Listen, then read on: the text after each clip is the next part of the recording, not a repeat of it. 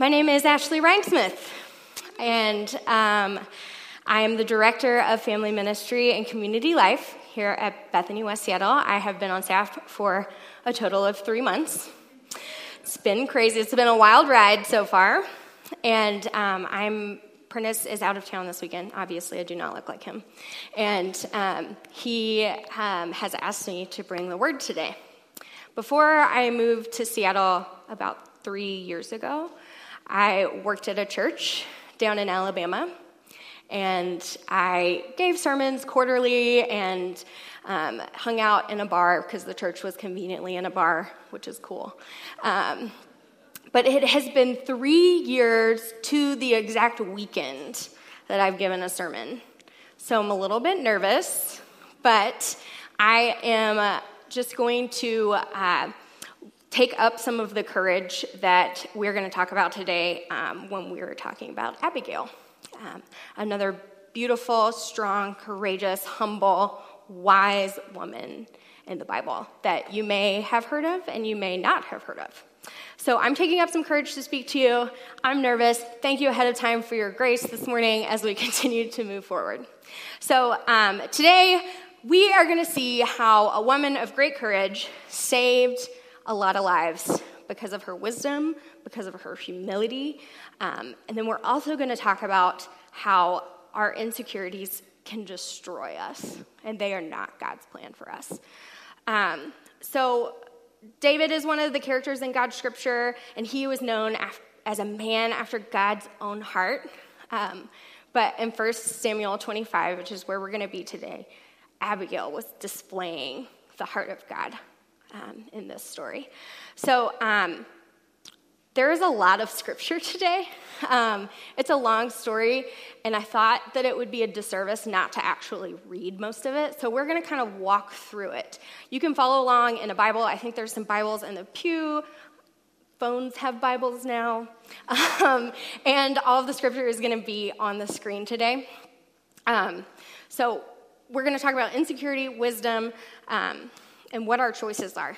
So, uh, thank you. We're excited. It's going to be great. Oh, and so in this story, there are these two men, one being her husband, who is kind of a fool, and then David, who is not operating in his calling, and Abigail, who comes in with her humility and courage and wisdom and kind of saves the day. But I do not want to paint this picture of, oh man, girls rule and boys drool, or here is this woman surrounded by all of these knuckleheads. Let's watch her fix the situation. That's not kind of what I want to talk about. I want to take each of these characters and really talk about the things that we can learn from each of them. So that's what we're going to do. Please don't think that I think that boys rule. I mean, drool. So, all right, we're going to get started. 1 Samuel chapter 25, verse 2. And there was a man in Maon whose business was in Carmel. The man was very rich. He had 3,000 sheep and a 1,000 goats. He was shearing his sheep in Carmel.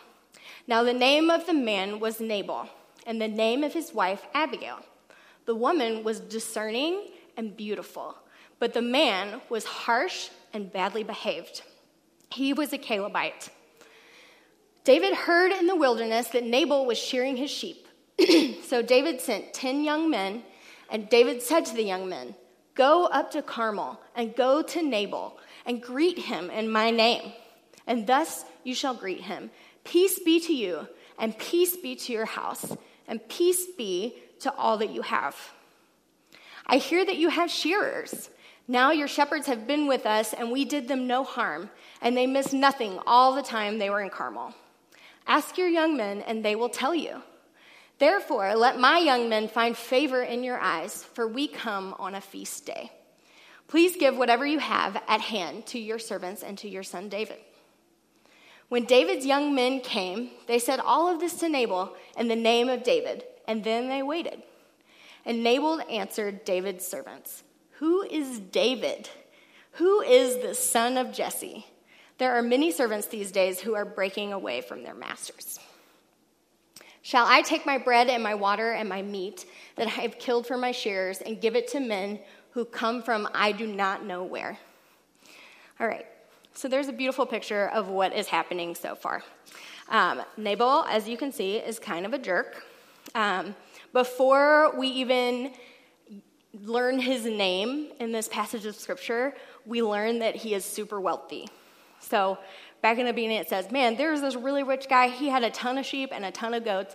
Oh, yeah, his name is Nabal. So the thing that stands out is this guy has a lot of wealth, and he really likes it that way. Um, so, what's happening in this scene? There's shearing happening. So, that's like a big festival. Um, there's a lot of food, there's a lot of drinking, crazy things are happening, people are staying up late. I'm, that's all the picture I'm going to paint for you for that. But it's gluttony, and there's it's a time to take stock of your blessings. So that's what's happening. There's and it's not just Nabal and his men. There's tons of people that are there shearing, um, and it's just a huge feast time. So before this event took place, um, David had already been prophesied to be king.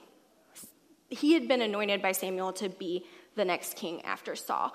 And everybody around knew who he was. It wasn't that he was some stranger. He had tons of people following him, hundreds and hundreds of men and women who knew who he was. Um, and he was famous. Um, and while the shearing was happening, David and his army were providing protection for Nabal and his men. So no one got harmed, that no wolves came and stole sheep and things like that. So they were providing a service for Nabal. Um, and they did a good job. It says in the scripture that they did a great job. You can ask your men. No harm came to anybody. We all got along. It was beautiful. And David asked him in a respectful way. I don't know if you guys remember, but it was like, Peace to you, peace to your household, peace to everything that you touch. And it was really, really respectful. And he comes and says, bless your son. Um, but he was really just asking for a payment for services because David had been doing a service and providing a service for Nabal. And that payment was to feed his men. Um, please, in your season of excess, while you're partying, while you're feasting, while you're drinking, spare a little food for my men that provided a service for you. That's when Nabal, as we saw, basically laughed in the face of David and said, Who is David? Who is the son of Jesse?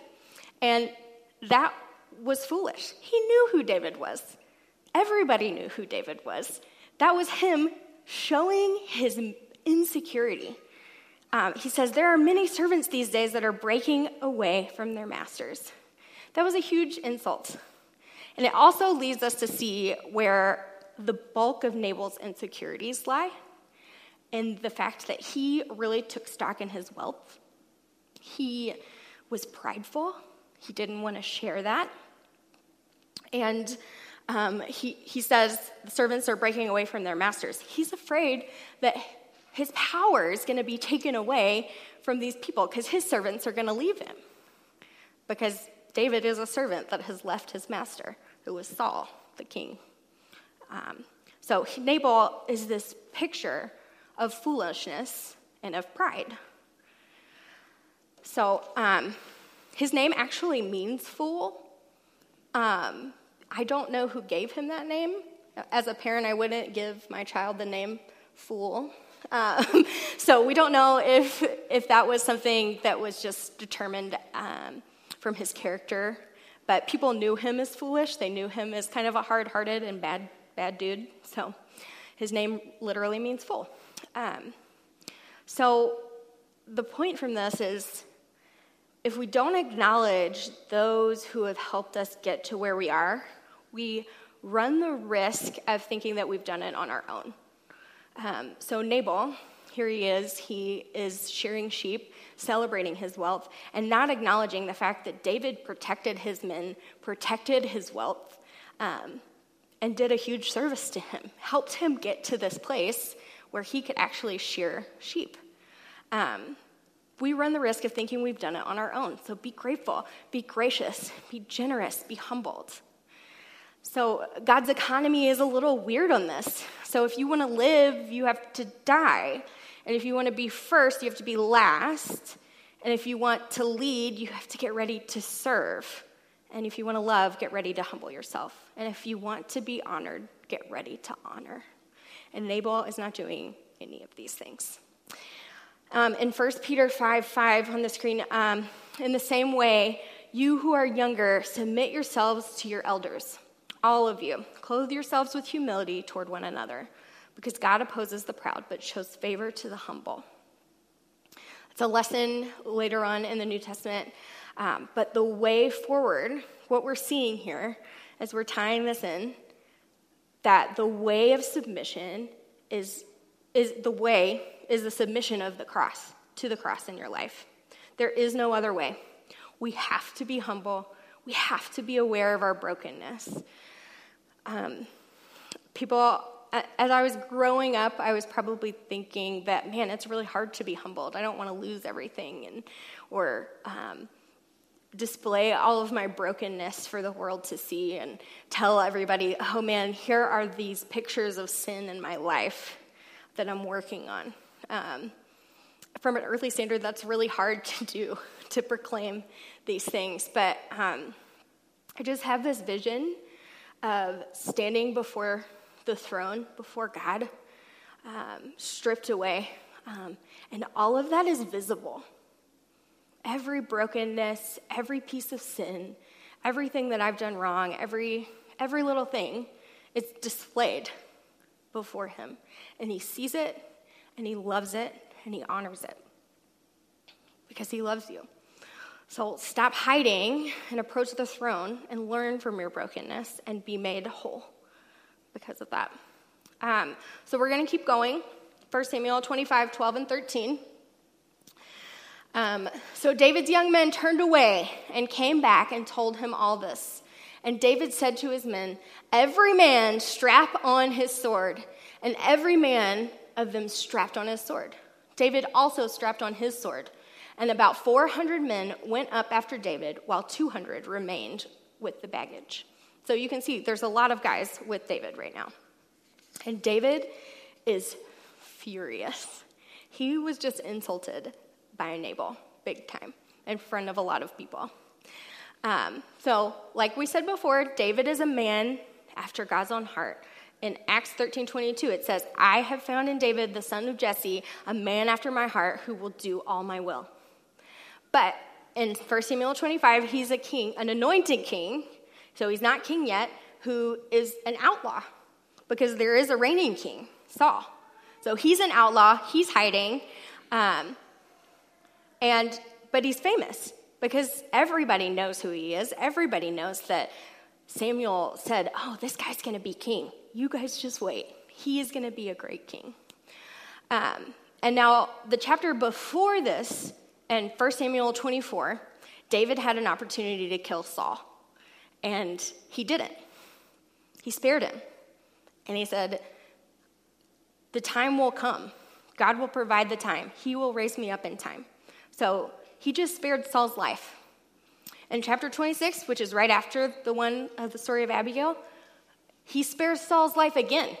He, everybody is sleeping in Saul's encampment, and David sneaks in and steals the spear that's next to Saul's head and then moves it away, showing everybody that he could have had the opportunity to kill Saul and rise up and be king. He had that choice to make on his own, and he spared him again.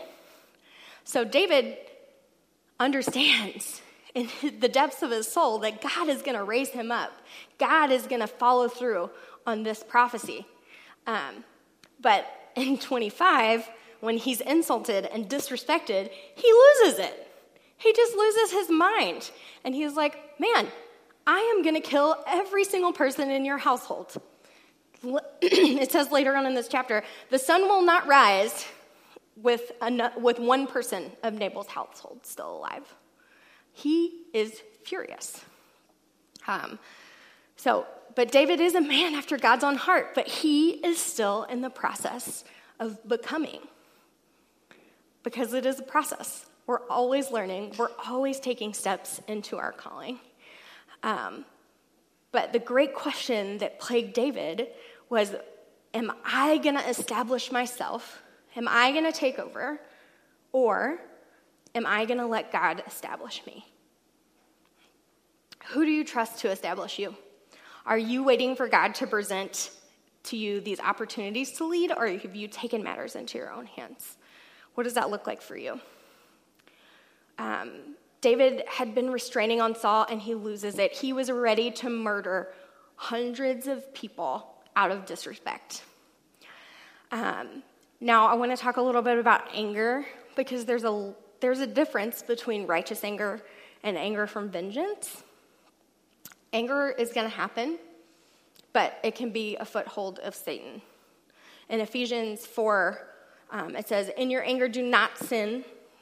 Do not let the sun go down while you're still angry, and do not give the devil a foothold. One author says, Anger is an instinctive, automatic response to unfairness. When we feel angry, there's something wrong in our lives, and anger provides the energy required to make it right. So, in short, it's okay to be angry. Scripture is full of people that get really angry. Mark 3, Jesus looked on with anger and he healed a man. Genesis 31, Jacob was angry with Laban's treatment. Exodus 11, Moses is angry with Pharaoh. Exodus 32, Moses sees people worshiping idols and he gets angry. Um, Nehemiah, witnessing um, the destruction of the temple in Jerusalem, he gets angry.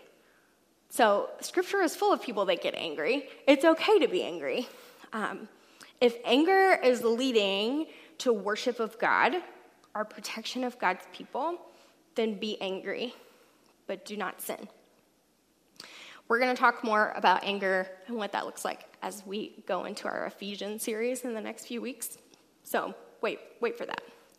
Um, but most of the time, if we dissect our anger, um, it's out of defensiveness and insecurity, um, feeling like our rights are being ignored. Um, so, is your anger, if you're holding on to any anger, is it stemming from insecurity? Or, because uh, if it is, you, you need to let it go. David was acting out of insecurity and was not walking in the calling that God had for him. David was about to kill a bunch of people because he was insecure about what God had called him to do. Um, hear this insecurity destroys the image of God. Your insecurity will destroy the image of God in your life. Um, Nabal's foolishness stemmed out of his insecurity, David's anger, um, and it is all outside of this imago Dei, the image of God. Um, it's all out, it's it contradicts this design that God has of you flourishing by loving Him and loving others. Pride and anger are two sides of the same coin of insecurity and fear. If you want to defeat pride in your life, exercise humility. Want to defeat anger in your life, exercise courage and wisdom. The emotions that we act on stems from our insecurities, and they're keeping us enslaved and not looking like the image of God. So trust that God is calling you to wisdom, flowing from a, a place of knowing your brokenness. So I just, insecurity destroys the image of God. Um, so we are going to keep moving along in the story. Um, the next thing that we see is Abigail. She is the heroine of the story. And I love that we have been talking about um, women of the Bible in this series. Um, and they've been kind of obscure women that maybe you don't know about or haven't really studied in depth. So I'm really excited that we are talking about people like her this morning. So she's a heroine. She is discerning and beautiful. We read that in the beginning. And she is a woman after God's own heart. She is literally displaying God's heart to David coming up. Um, she is a type of Christ in this story as she puts herself, she just puts herself on the line um, to save the lives of her household. So um, her, her name means Father rejoice or Father's joy, and her very life gives joy. And she was married to an ungrateful, foolish, bad, mean man. So she had it rough. Um, to say that she was in a bad situation regarding her marriage is an understatement. She could have easily slipped into a place of withdrawal or brokenness or blame, um, blaming her parents, blaming God, blaming Nabal, but she didn't. She could allowed these circumstances, these bad circumstances, to continue to drag her down such that her faith in God is diminished, but she didn't. So we're going to keep reading. Verse 14. One of the servants told Abigail, Nabal's wife, David sent messengers from the wilderness to give our master his greetings, but he hurled insults at him. Yet these men were very good to us. They did not mistreat us, and the whole time we were out in the fields near them, nothing was missing. Night and day, they were a wall around us the whole time we were herding our sheep near them. Now, think it over and see what you can do, because disaster is hanging over our master and his whole household. He is such a wicked man that no one can talk to him. Abigail acted quickly. She took 200 loaves of bread, two skins of wine, five dressed sheep, five seahs of roasted grain, a 100 cakes of raisins, and 200 cakes of pressed figs, and loaded them on donkeys. Then she told her servants, Go on ahead, I'll follow you. But she did not tell her husband Nabal. The one thing in this passage that sticks out to me is that when she became aware of this problem that she was facing, of her husband's foolishness, of the fact that somebody was coming to attack her entire household, she acted quickly. She didn't sit and worry. She didn't make a pros and cons list. She acted. She knew what needed to be done. She used the wisdom that God instilled in her, and she acted quickly. When we are seeing things that are wrong or unjust or evil in this world, are, are we acting? We are confronted every single day. And I wish that that was an exaggeration, but it is not. With something that is not right, with um, racial inequality, um, gender inequality, homelessness, food insecurity, you name it. There are things that we are seeing in the world from the news, from social media, standing in line at Starbucks. It's happening every day.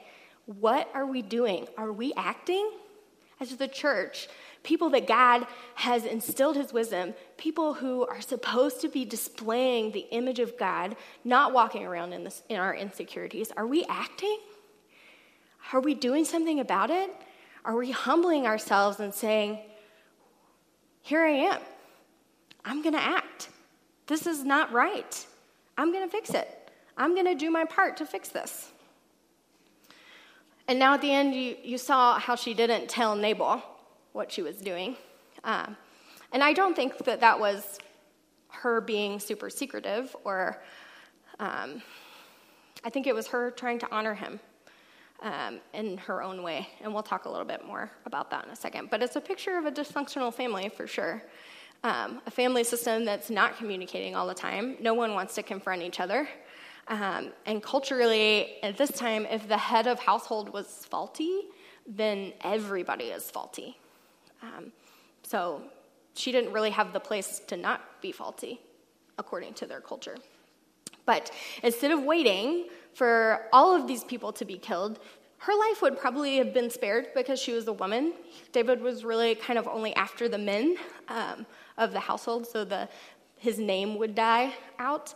So she could have been spared from her husband if, if she had let everything happen. She could have been spared from this really terrible relationship that she was in with this really bad guy, but she didn't. She acted and she decided to say, Something is wrong here. I'm going to act and I'm going to fix this.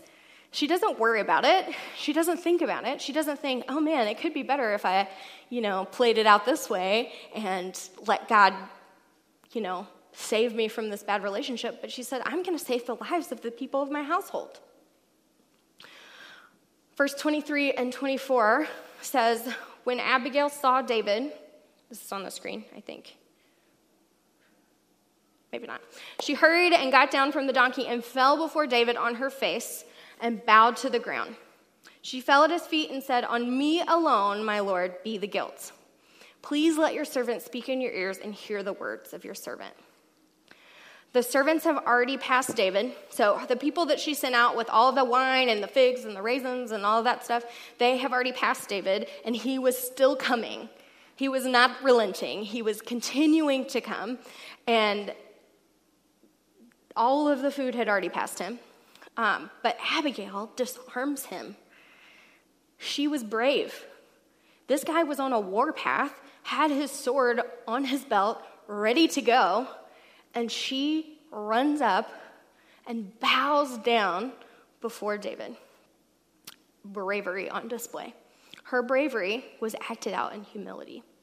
She got down on her feet, she bowed down to him, and she begged for forgiveness and took the guilt upon herself. The guilt of insulting David that she had nothing to do with, that she didn't see, she took it. On me alone be the blame.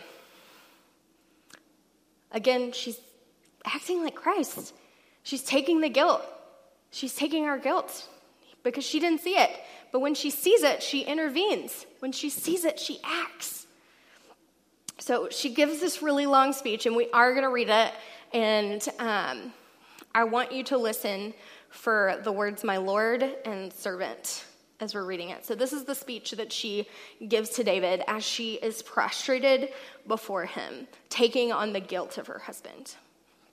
So, let not my Lord regard this worthless fellow Nabal, for as his name is, so is he. Nabal is his name, and folly is with him. But I, your servant, did not see the young men of my Lord whom you sent. Now then, my Lord, as the Lord lives and as your soul lives, because the Lord has restrained you from blood guilt and from saving with your own hand. Now then, let your enemies and those who seek to do evil to my Lord be as Nabal. And now let this present that your servant has brought to my Lord be given to the young men who follow my Lord. Please forgive the trespass of your servant, for the Lord will certainly make my Lord a sure house because my Lord is fighting the battles of the Lord, and evil shall not be found in you so long as you live. If men rise up to pursue you and to seek your life, the life of my Lord shall be bound in the bundle of the living in the care of the Lord your God. And the lives of your enemies he shall sling out as from the hollow of a sling. And when the Lord has done to my Lord according to all the good that he has spoken concerning you and has appointed you prince over Israel, my Lord shall have no cause of grief or pangs of conscience for having shed blood without cause, or for my Lord working salvation in himself. And when the Lord has dealt with my Lord, then remember your servant. Oh, it's a lot because she says, My Lord, um, like 12 times to David in this speech that she gives him. And then she says, That I am your servant like six or seven times. Um, so it's just, she diffuses the situation by being humble. And she intercedes.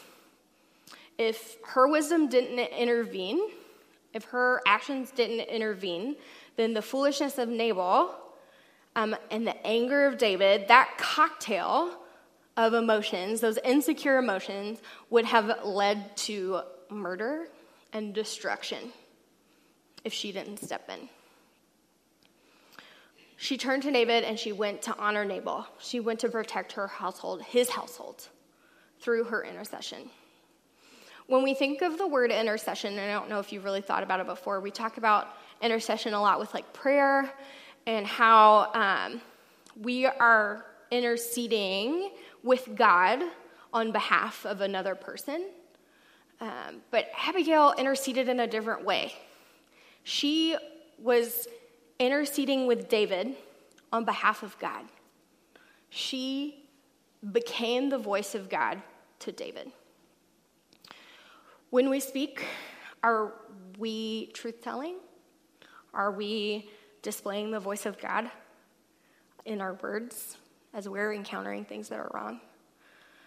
Um, her actions spared David from using his power um, for destruction. She saved him from blood guilt. She saved him from when he was king for remembering that he killed hundreds and hundreds of people for disrespect. She intervened and she said that. And God uses this woman to affirm David's calling and to affirm David's best version of himself. She, she says, This isn't you. Don't do it. This isn't who you are. God has called you to this. You don't need this blood guilt. You don't need this. It's huge. He, she helps keep his sword free from innocent blood.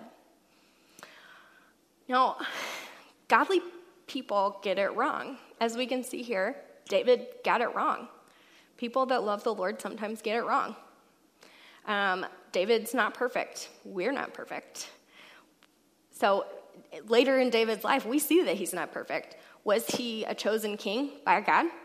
Yeah. Was he the greatest king in the history of Israel? Yeah, probably. Um, and was he always right? No, he wasn't. Sometimes our reluctance to step in and diffuse a situation is because this person that is speaking or doing wrong is important and well liked and well educated or, or something. Um, and, and David was. He was called and anointed. But that didn't stop Abigail for proclaiming God's truth to him um, in a humble way, in a way where she bowed herself before him and said, God has called you for more than this. You are wrapped up in the bosom of God, and your enemies are going to be slung from you. You don't need this. Godly people can be wrong. Um, and even though David was famous, he, Abigail stepped in and said the things that he needed to hear. She acted to prevent Nabal and everybody else's death. She wasn't trying to be deceitful, deceitful. She was showing clear heartedness.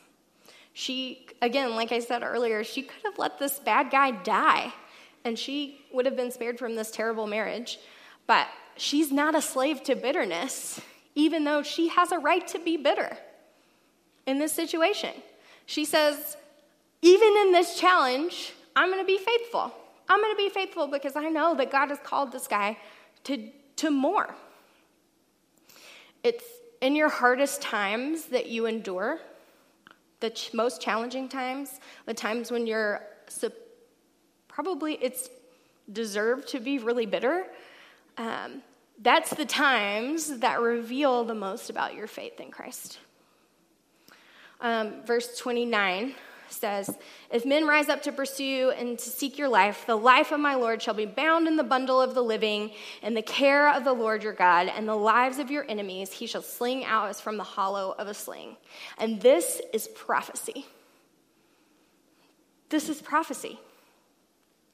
God was speaking directly through Abigail to David. She was affirming the calling on David's life. She was assuring David that his life was bound to God like a mother to a child, and that his enemies would be slung out from him. Abigail, in this section, in that speech, in the time where she acts, is displaying all the characteristics of wisdom and leadership. She acts, she listens, she accepts responsibility, and she leads. Um, when I was prepping the story, um, and preparing the sermon, it reminded me of another woman who acted, who didn't worry, who didn't worry about the consequences. She acted. Um, and that was Corrie ten Boom. Here's a picture of her. Um, her word says, Worrying does not empty tomorrow of its troubles, it empties today of its strength. Man, that's huge. So, um, just a little bit about her if you do not remember history class in high school, or if I don't even know if people in Seattle cover this. I don't know. I'm from Alabama. So, um, 1922, she became the first female licensed watchmaker in Holland. And in May of 1940, the Nazis invaded Netherlands, the Netherlands. And at um, the age of 48, she decided that she had to do something to help. She saw something wrong and she said, I am going to do something. So she created a closet for the Jews, for Jews who were hiding from the Nazis. She created a safe space for them to land. Um, eventually, she was arrested and taken to a prison camp. In 1944, she and her sister were both arrested in a prison camp, and she, um, they quoted, There is no pit so deep that he is not deeper still. They will listen to us, Corrie, because we've been here. And in that prison camp, Betsie and Corrie held worship services in the midst of a Nazi prison camp after they had already been arrested. She saw something wrong she knew that people needed to see the heart of God, and she started to lead worship services. Um, they had smuggled in Bibles, translated them to different languages so everybody could understand. Um, people said that she and her sister were little previews of heaven. Um, 12 days later, Corrie was released from prison due to a clerical error. The, a week after her release, um, every woman in that camp was killed. In 1946, at the age of 53, she started a worldwide ministry that took her to more than 60 countries over 33 years and gave her the opportunity to share God's love and hope with so many people. She says, We have nothing to fear because Jesus is the victor and he will never let us down. With Jesus, even in our darkest moments, the best remains, and the very best is yet to be. She saw a problem, she saw something wrong, and she acted. So we're going to keep going. Um, the last little bit. What happens after she prostrates herself in front of David? Verse 32. And David said to Abigail, Blessed be the Lord, the God of Israel, who sent you this day to meet me. Blessed be your discretion, and blessed be you who have kept me this day from blood guilt and from working salvation with my own hand. For as surely as the Lord, the God of Israel, lives, who has restrained me from hurting you, unless you had hurried and come to meet me, truly by morning there would there had not been left to Nabal so much as one male. Then David received from her hand what she had brought him, and he said to her, Go up in peace to your house. See, I have obeyed your voice, and I have granted you petition. So, because of Abigail, David relents. He recognizes what she said was the voice of God. The first thing that he says is, Blessed be the Lord, because he knew that the words that she said were from God. We're meant to be strong and courageous, and at times, um, conflict with people, uh, the people of God, is unavoidable. But when it isn't avoidable, we're meant to be people of peace and truth tellers. So, as the band makes their way forward, um, as we sing another song. Uh, know that to not let your insecurities, the insecurities of this world, destroy God's image in you. David almost murdered a whole bunch of people because someone disrespected him. That would have been sin. And that sin may have even disqualified him from becoming king. Um, but Abigail saved him because she listened to God. She was the word of God to David. Nabal, his foolishness and his pride and his love of wealth and his love of power almost brought down his entire household. Everybody that served him was going to die. Abigail, Abigail's courage and her bravery and her wisdom to act um, saved many men from death and destruction. Courage calls you to be humble, not enslaved by pride or anger.